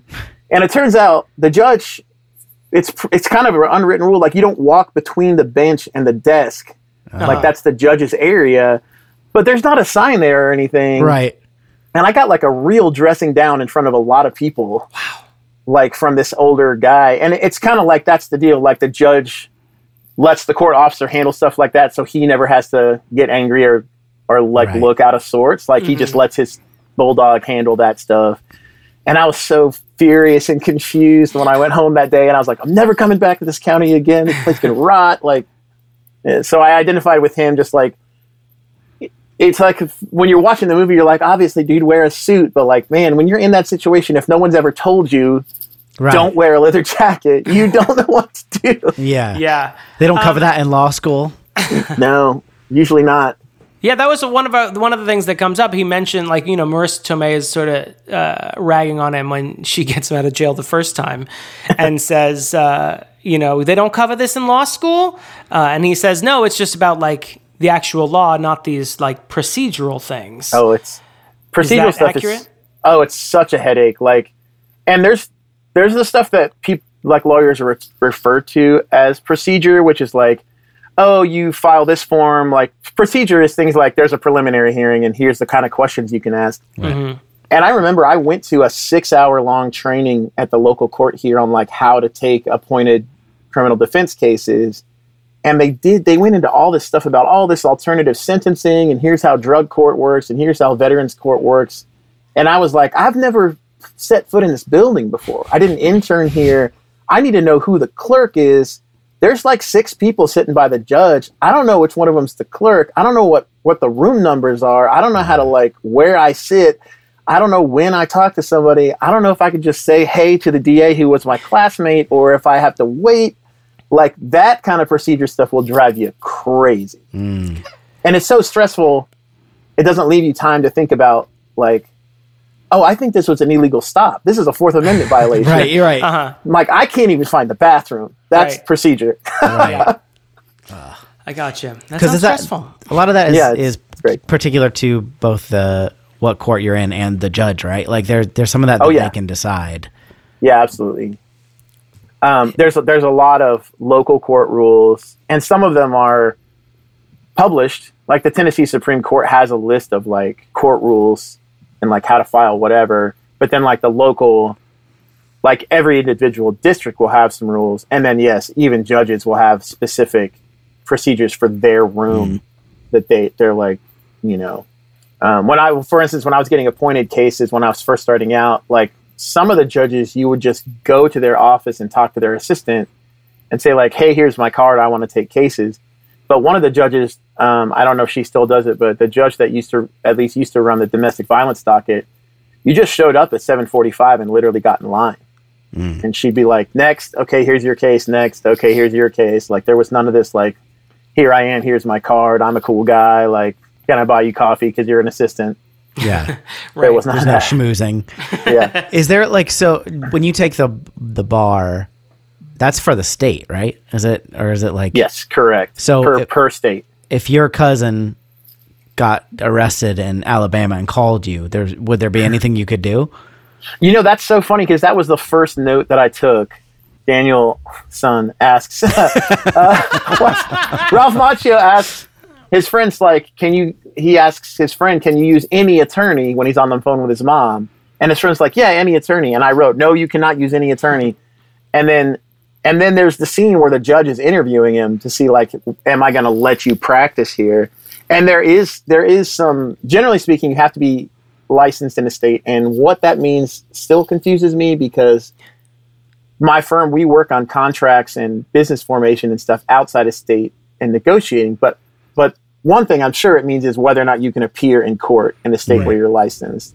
But there is a way to get either like a temporary license or you can associate with a local attorney. But they kind of handled it um, with that scene when the judge was interviewing him. They didn't like explicitly explain every piece. Right. But I was like, oh man. Every time I came up with a like, ah, I don't think they do that. That's not real. like the the movie explained it, or I would check with a friend and they'd be like, yeah, people do that all the time. So You're is wrong. he is that counting with the, when the judge sort of gives him a quick interview? Is that counting as uh, associating with an attorney in the in the area, or is that Uh, it's just probably the temporary other thing. licensing? which uh, I should know the term for. Oh, pro hac vice. There you go. You get a pro hac vice like a, a temporary permission to practice. Okay, But if you're smart, you should probably associate with with a local attorney too. Okay. Not only because the laws of New York and Alabama, I assure you, are vastly different in a lot of ways, but also he would probably or she in Alabama or they would know like all the local procedure. Yeah, maybe have a and suit for would you to borrow know- too. yeah, Yeah, and you wouldn't and have they- to get that book from Judge Haller that you have to go over. Yeah. Yeah. And yeah, they would be like, hey, he hates leather jackets. Don't wear one. right. If they like, so if your if your cousin call, called you, you could do that. You could. Would you? W- is that normal to have like that preliminary meeting? Because is that just because it's a small town and he's from out of town and he's like, who the fuck is this guy? I would Yeah, like I was to getting meet the him. vibe that it was because he was an out of state lawyer, but Probably. I'm sure. I'm sure that it's a more formal and less personal right? thing. Generally, you you get up on the website and it'll say like what to do, or even in 1991, you'd call the clerk's office and they'd say, "Here's how you apply for Pro Hac Vice." And It's unlikely that it would require a personal interview with a judge, but that was pretty fun. Yeah, I mean, mm, they, they made the right call for the movie. I think probably. I, I don't I don't feel like they did a lot just for the sake of a good story like they do Right. a lot of times in movies. They did a lot of stuff where they're like, well, we're not going to spend hours filling out paperwork or something Right. dumb, but they Right. kind of addressed everything that I recognized along the way. Well, the story is, uh, I guess Jonathan Lynn, the director, was a lawyer at some point, and so Oh. it Oh, was important know to that. him. This is from IMDb, so everybody, grain of salt. yeah, but mm-hmm. put a big asterisk next to it. Asterisk just every time, every time. gonna have, like, a- every time. twenty minute conversation. Do a do a supercut of me saying asterisk. I, I did think it was funny that he at the end and they're having the conversation, they're like Vinny and Miss Vito, whose last name I don't first name I don't remember, was like Mona Lisa. Lisa Vito. Mona Lisa. That's right. Lisa. she- Colloquially Lisa, but technically uh, Mona Lisa Vito. and he said something about like, "Oh, I really wanted to win a case on my own for the first time," and that was one thing where I was like, nobody ever wins a case on their first time without help. Like, for better or for worse, lawyering is is such a like pass it on thing. Hmm. Like, I- I haven't done anything where somebody didn't give me a bunch of paperwork or talk me through it or something. Yeah. Um, When it's funny, like even the the prosecutor, the prosecutor is like kind of helping him, like Yeah. just being like, "Hey, like you seem like a nice guy. I was, you know, he's clearly less experienced. You know, what I mean, like even though he en- ends up losing the case to him, like uh, because they're just doing they're doing their job. This is something we Yeah. were talking about before you came in. It was just like it, it kind of was refreshing that they didn't make him a cartoonishly evil guy. You know, I liked that a lot. Yeah, Um, because Yeah, I, there are job. yeah, there are people out there um, who are just bastards, and I haven't yeah. I haven't interacted with a lot of them on on the government side of either criminal prosecution or immigration prosecution. Like the people I've dealt with have always been very cordial and pretty and very professional. With the exception of that county to the south of us, those the guy was certainly polite, but he would he just wasn't going to deal, and he was like, "Well, they did the thing," and I'm like, "This is this is not how criminal negotiation works." Anyway, but for the Well, most part, the everybody I've you. dealt We're with, very polite Yeah. and Oh bastards. yeah, exactly. Fuck you and bless your heart. Um, but yeah, every and that that I liked that a lot, and I thought it was very rang very true, and also kind of like the when he was presented with the extra evidence at the end, and he dismissed the case. Like that rang true too. Like prosecutors don't stick stuff to trial that they don't think can win. They don't. They're not just going to try to stick it to everybody. Mm-hmm. Right. And so that was like, okay, like he's a professional. It is a it is a weird thing about being a lawyer that you, you have to learn how to like, especially if you're something like a criminal defense attorney where you're in the same courtyard house every day, mm. five days a week. Like you're just you can really stick it to a judge or really stick it to a prosecutor, but like you're gonna have to work with them on Monday. Right. So there does tend to be a lot of cordiality and a lot of like, you better do a good job. But if you show up and you're prepared and you do your job well, people will respect you, even if that means they lose on their end of the case. Right. Right. I like that a lot. Yeah. This is also where I learned about Discovery. Like, this is the 1st Uh-huh. time I'd ever heard of that. It seems crazy when you think about like TV shows because they're always calling surprise witnesses and like at least in the shitty TV shows I grew up watching, you'd be like, uh, "Aha, Mrs. Havisham shows up." Yeah. Well, to quote Lionel Hutz, uh, surprise witnesses are a form of evidence. I, have, I have hearsay and conjecture, which are types of evidence. I did. That was the one thing that I thought was a little lacking is when the prosecution brought in the expert witness without giving him a chance to prepare for that.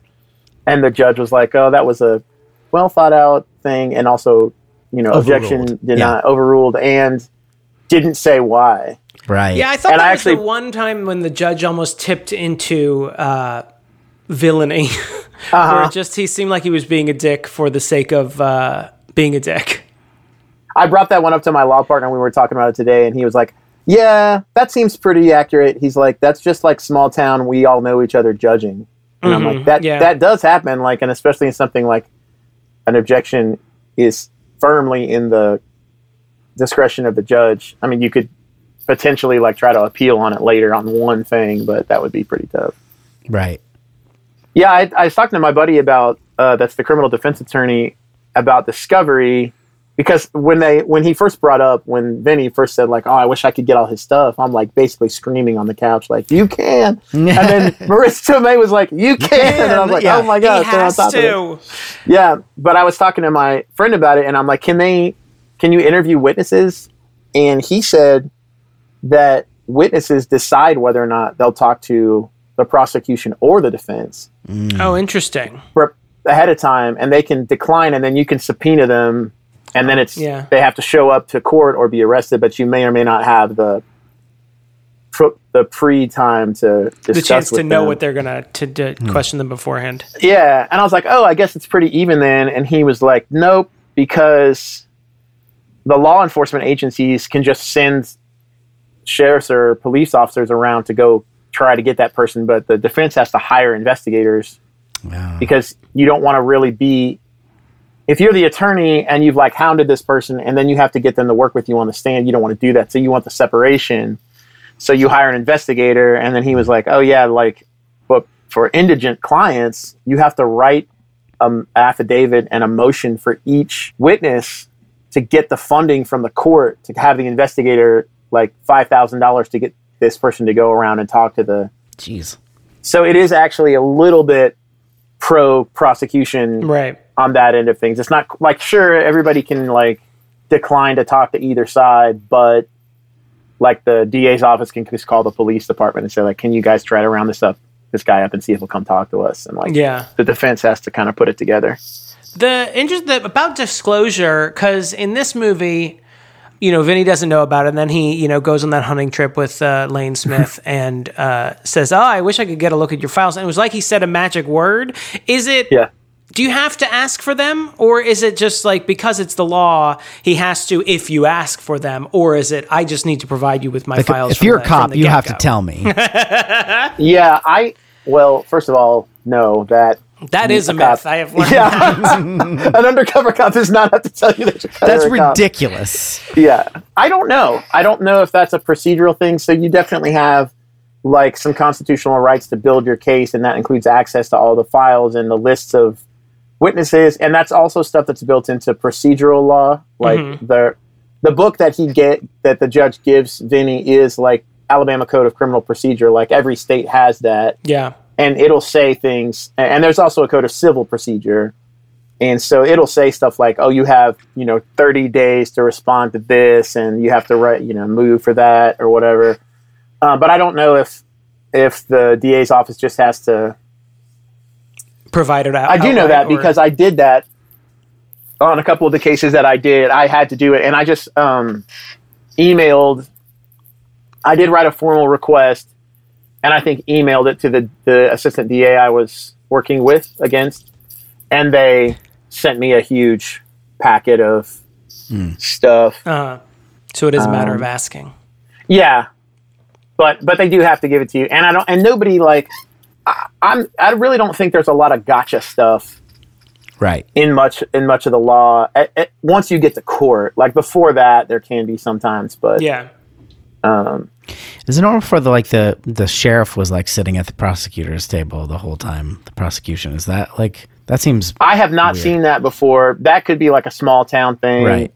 Because usually they just so police officers are not part of the prosecution. They Right. get called as witnesses, which they thought they did with him. yeah Um, but yeah, they're not usually like sitting at the table as as part of the yeah thing. Although, like the state, um, the state, which includes anything in the state government, they do prosecute ca- the case, sort of as a right right on the the DA's office. I'm part of, which a lot of people don't know, and and they get into upsetting situations about because they'll be like, I don't want to press charges anymore, but the victim doesn't decide.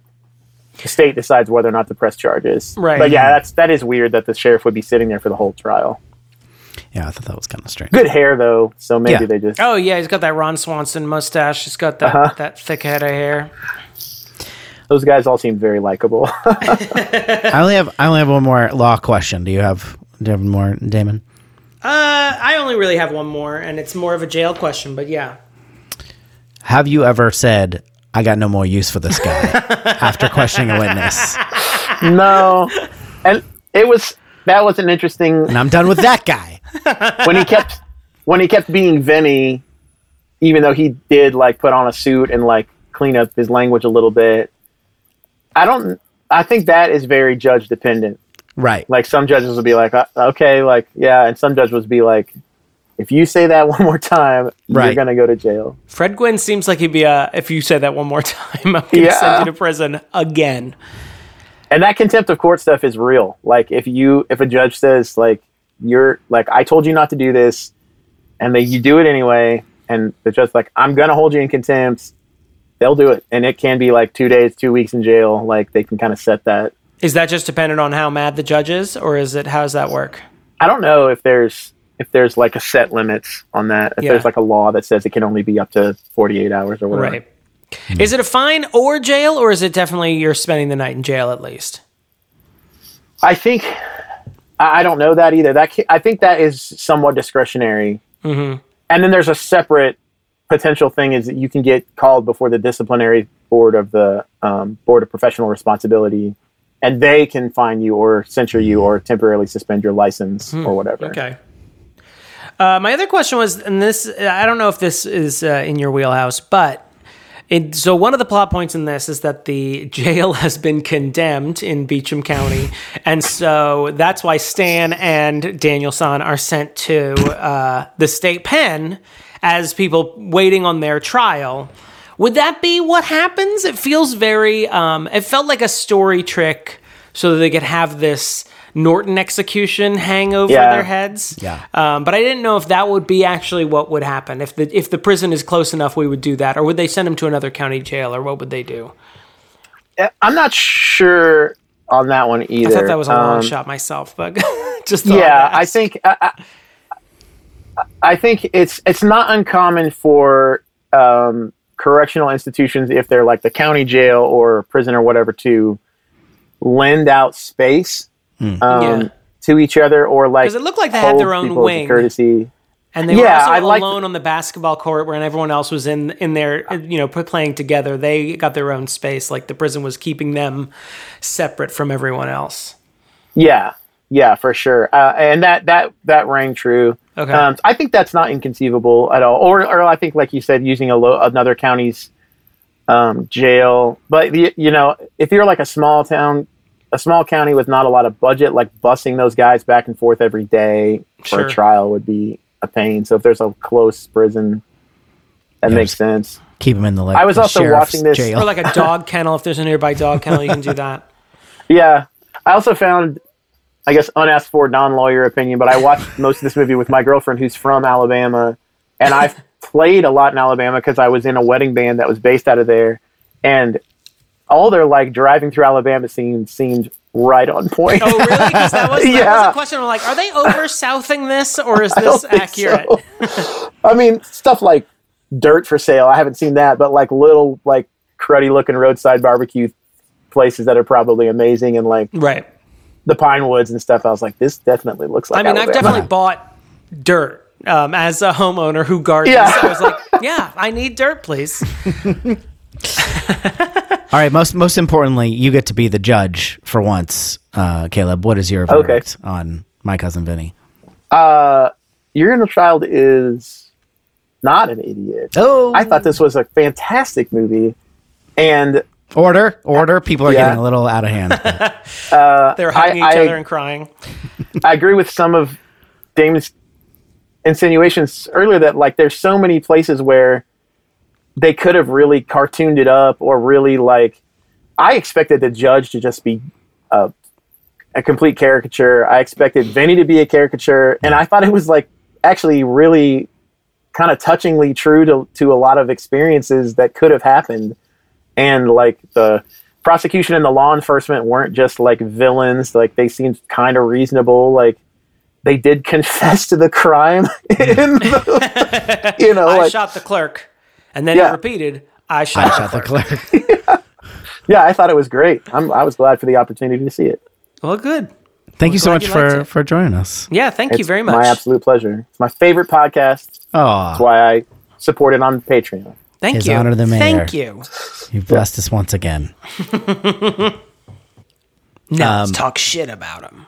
That was great. Um, That was great. still too, recording, also so But you wouldn't know where to put it. okay. So we were we were talking about the court scene. We just started talking about, we had just finished talking about Lane Smith. If you wanted to move on to Gwen, or we can talk Yeah. about his witnesses, but we sort of talked about them too. Yeah, I think. I mean, let's talk about the judge. I mean, he is a he is a favorite of this movie. Uh, we quoted him at the beginning. To what? To what? Um, Herman Munster, of course. Fred Gwynne. Yes. I read a little bit about him because I wasn't that familiar. I knew he was in the Munsters and Car 54. Where are you? Which I've never seen Car 54. Where are you? But I've seen the. Munsters. Uh, it sounds like he. Um, Career wise, it stalled out after the Munsters because everyone saw him as Herman Munster. Right. And he couldn't get work after that. Everyone wanted to uh, sort of either cast him as like a heavy or a scary guy or something like that, and he just didn't want to do that. Um, and so this is his, also his final movie. He died shortly after Yeah. this, I think the following year, uh, from pancreatic cancer. But he's so fucking charming in this movie. Um, he's a lot more grumpy in it than I remember. I think I remember as a kid, like he eventually warms up to Vinny, and he does like Right. literally in the last scene warms up to Vinny. Yeah. But he is very anti Vinny staunchly before uh, before that moment. Yeah, he. But he gets a lot of. um He is basically the reaction, right? To like, yeah, Vinny's he's the antics. audience reaction shots. so you see him like getting mad. He's like, "What is this bullshit?" And then, but it's good. It's it is pretty. It is pretty grumpy, but I I do find it charming too. Like it's like this seems without being too caricature or too villainous as we as we as we've touched on. It does feel like earned. You know what I mean? His ire feels a little earned because this is this like Even I know what an arraignment is. Yeah, on. some some city slicker. You know, you probably think you're hot shit. You think Mm-hmm. we're idiots. That's what he's like. Basically, his first speech is like, "I assure you, the law and the rules are real here. You probably think we're a bunch of you know Yeah. hicks, but this real. I can kind of understand that chip on on the shoulder too, Yeah. because like he sees him rolling in in his leather jacket and his boots and his you know attitude and his his very young girlfriend Yeah. with her skunk streak. He also has that very um, he has a deep voice and then he has this southern accent for the character of course which is very uh, low and melo- melodious southern accent and that uh, jacket better be made out of some sort of cloth uh, it's a very Uh, very great Southern accent. The only thing I will push back on, uh, and probably one of my more minor, uh, one of my bigger uh, complaints about this movie, I don't really like the through line of this. Uh, Jerry Gallo, Jerry Callow thing. The defrauding of the court. That's right.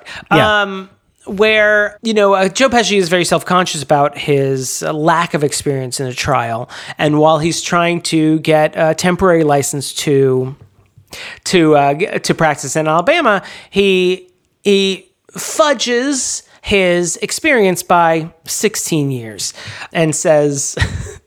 You know uh, that he'd done a lot of murder trials before. He says 16 years instead of six months. six weeks. Six he had weeks, just gotten his right. license six weeks ago.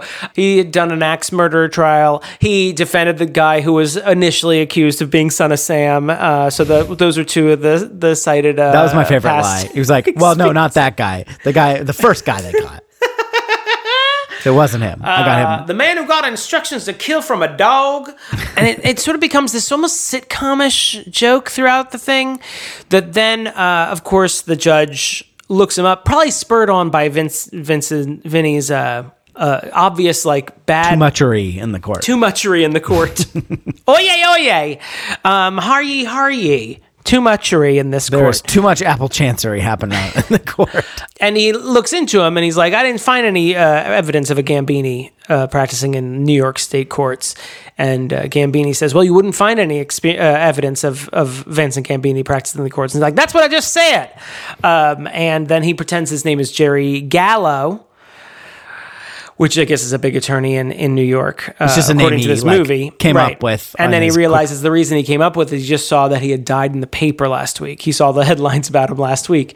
And then uh, when he gets called out on that, uh, he says his name is Jerry Callow. And that's when we find out at the end of the movie that Marisa Tomei called up uh, Vincent's old mentor. his old mentor, um, to lie for him to the Alabama state courts that he that Jerry Callow is a very esteemed and uh, well regarded lawyer in New York State.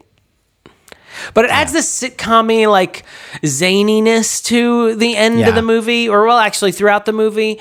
It does create the ticking time bomb of the movie where uh, He's got to leave, and he's got to leave before the judge finds out that uh, he's not who he says he is. Um, but I don't know. It just after treating after I don't know. It feels like kind of dickish. It definitely feels dickish. It's probably my one sour note with this with this plot is like after like treating the court very like with with respect. The plot at least and the script does. It seems like it just sort of uh, sticks the shiv in right at the end. yeah. Well, yeah, and it is like also the the idea that he would just like be fine because he left. You know what I mean? Like, right. They wouldn't well, the defendants invalidate. got on. Bye. yeah, it's like they may rearrest your cousin because this whole, you know what I mean? Because They this whole wouldn't. trial was a sham, and you don't have a license to practice law Yeah. here. I guess they wouldn't because they dismissed the charges, but I, I don't know how that works. But Yeah. anyway, I I agree with you, but it didn't it didn't bother me. I don't think that much, just because it's like it's kind of silly, but it's not. No, I mean, and it's not so much time in the plot. It's just this thing that keeps recurring throughout. I'm like, all right, this, let's get on with it. Yeah.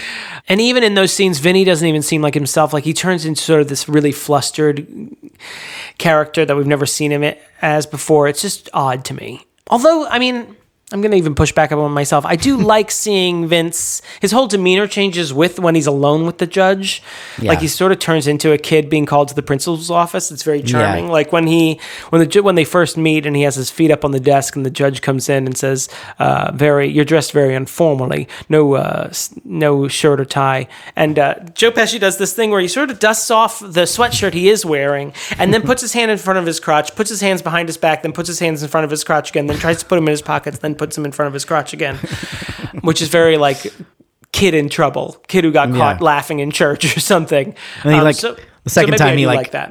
spills his whole chest set. When, when Yeah, that scene. him. That I think that just that action itself, maybe because I'd be like, oh, the, he was in the middle of a game, Right. Uh, it just uh, it's a little too hijinksy for me. Yeah, yeah. In a movie that's not really hijinksy.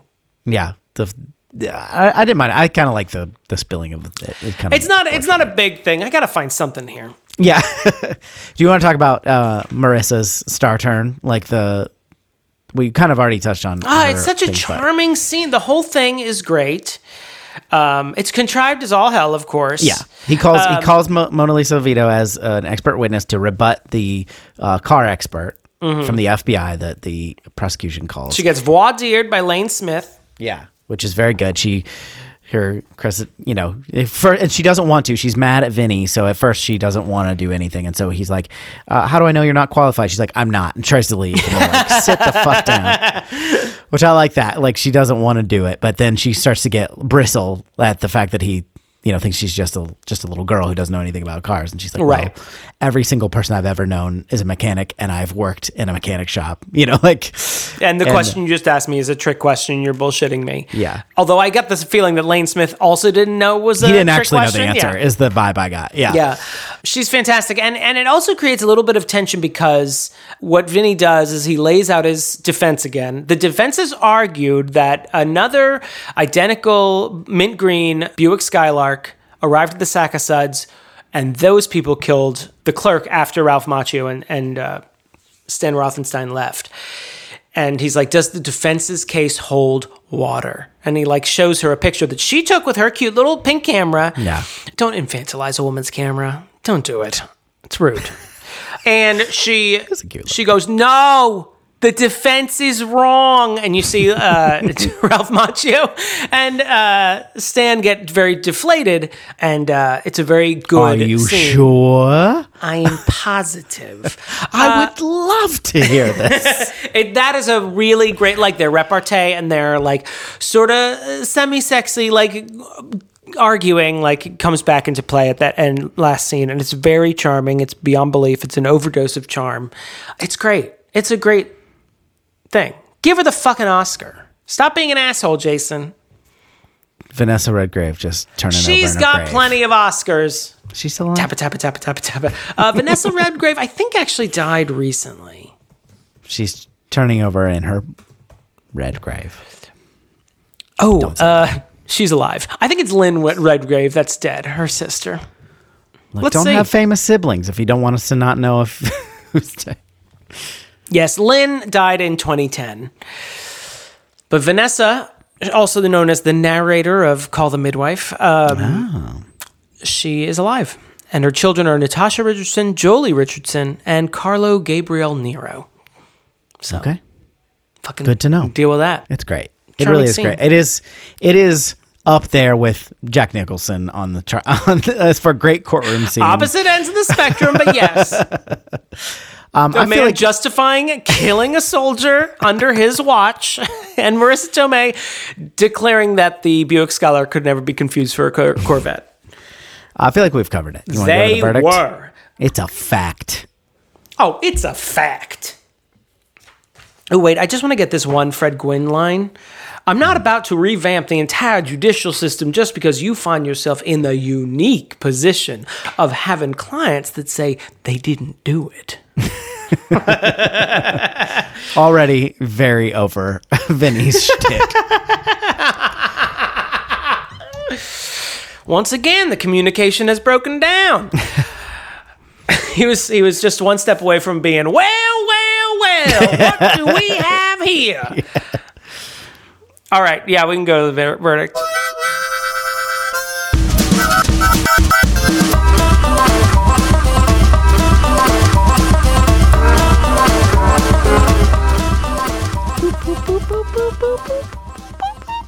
Here DJ. Oh, yes. What would you? Uh, what, would, what was your takeaway, uh, verdict wise, on this? Ooh, verdict. Did you know that's a legal term? I did. Um, It comes from the word. Uh, comes from the English, old English. Now you've seen uh, the, the arguments presented to you. You've seen the positives. You've heard. uh, You've seen nothing actually. You've heard the positives. You've you've heard the negatives. Mm-hmm. Uh, you've you've heard us uh, talk about it's not good to make fun of stuttering. You've heard us uh, you say it's not good to infantilize someone's cute little pink camera. Uh, but you've also heard us extol the virtues of uh, of Marisa Tomei's performance, of of Lane Smith's performance, of uh, Herman Munster's performance, and uh, if he heard you said that. He and would I haunt think- you. I think that we can all, and this might be a surprise to you that I Yeah. feel this way. I mean, the tension's building because I just don't know where this is going. What Your your inner child response is definitely Uh-huh. not an idiot. This movie's great. This movie's great. I was right. I've seen it enough times that I wasn't. I wasn't in a highly doubtful position because I've seen this recently enough that I knew it was at least passably good, if not like as good as I remembered. You know what I mean? Um, but but it's it's great. It's got I got minor quab like you know things with it quibbles Quabbles. quabbles which are larger quibbles. Yeah, but I I think it's great. I have no doubt about that. It's very solidly in the good camp. I would watch it again. I thought it was funny. I pick up little things that I miss every time. You know, like you pick up new things. I think some of my favorite moments are the little moments. Like there's a little comedic. You know, it's the little things. things. Well, just like the li- like you mentioned, you know, his him like uh, adjusting his clothes or or like it's little stuff like that. Just little little bits are very good. Um, Marisa Tomei, I was paying a special attention to her this time because she has a lot of good like just little one liner kind of things like oh you're a smooth talker you are like it's very uh it's very charming damon xanthopoulos care to redirect Uh, you're gonna hear a lot of terms in this verdict. Uh, voir dire, uh, jury, uh, you know, expeditiously. Um, but I'm just ta- I'm just a small country lawyer. Uh, tiny little, little guy I'm just I just stand three foot two, uh, and I'm small. This from the smallest county you can imagine. It fits on the head of a pin. just a little who from whoville Horton heard me, and I did a trial in his ear. I did a trial in his ear. trial in his ear uh, I said, I said, Mr. Gulliver, you cannot come in here stomping like this. This is private property. This is Lilliput. We have laws here. Lilliputian. The the rules of Lilliputian civil practice, yeah, it fell apart at the end. Anyway, uh, I agree. This your inner child is not an idiot. This is very charming, winning, as both old people and my friend Bethany would say. It's a winning movie. It's very funny, like laugh out loud funny. If that was if this was a VHS of my cousin Vinny, that would be my pull quote that'd be on the top. Laugh out loud, dot, dot, dot, funny. It's, it, I mean, it's apparently very accurate, as, as Caleb was telling us. And just everyone is doing a great job in it. Everyone is uh, creating characters that uh, you remember and you're charmed over by. I love that there's no like overt villainy. It's just like talking about a trial process and the incompetency of small town uh, policing. Which Don't say incompetency, just incompetence. I am incompetent at talking. I mean, Tomei is charming. I think she she uh, they give her a lot of uh, things to sink her teeth into, and she does it with aplomb. Um, Lane Smith, as we talked about. I think I think what I like about this is there's a lot of smaller actors like just really coming into their own and like given when given a meaty part they all like really excel at it. But I feel like almost everything in this movie is great. There's rarely anything that I would really cut out. This is a really fucking funny movie. Go watch it. It's on HBO Max. Thanks. What do you think, everybody? Email us, your inner child is an idiot at gmail.com. You can call us, leave us a voicemail, or text us at 615 576 0525. You can find us on social media Twitter, Instagram, Facebook. And uh, you can also find us on Patreon, patreon.com slash your inner child is an idiot. We want to thank our current patrons, including the Hands of Fate, Dan McIntyre. Jonathan Day, Jackson has an unhealthy obsession with Damon. the elusive Van Gromkin, Shit on the cartouche. Kevin from Cleveland, Josh Frigo. Dramatically placed hot dog. Uh, Travis Vance. His honor, the mayor. Yeah, and thank you for your uh, your ex- legal expertise. I'm grabbing this both sides of my uh, seersucker lapels. you can't tell, but I'm I'm tamping my pipe. Is that a thing you do? Maybe, uh, but tobacco is king. So I mean, you just might have a cigarette. Although you can have tobacco in a pipe. I don't know why I'm pushing back on it. Beth Sermont, David Mort. The supreme ruler of this podcast. Uh, just cause Uh, Scaphosaurus, uh, come to the bench. Dr. Malcolm Stephen Bosom, uh, I believe uh, we need to have a repartee. Wait, were you trying to do Jeff Goldblum stammering while also uh, doing the southern accent, keeping the lawyer southern accent? Yes. Well done. Uh, uh, uh, uh Captain Jean Luc Picard. Go ahead. I want you to keep a southern accent while also doing an Australian accent. If you do a southern Australian accent, extra points. Demon's Australian accent. Flawless. T. Smith. Karen Curd. No, I say, I say, I say. Lindsay Nail. The Zesty. Uh, Jeremy Powell. Larissa Mastro. Heather Duggan. Particle Man. Thank you all very, very much, and I apologize for all that just happened. They didn't pay for uh, their names to be said. Like we that. really appreciate your support. Um, if you want to support like them, patreon.com slash inner child's an idiot and have your name butchered in the credits.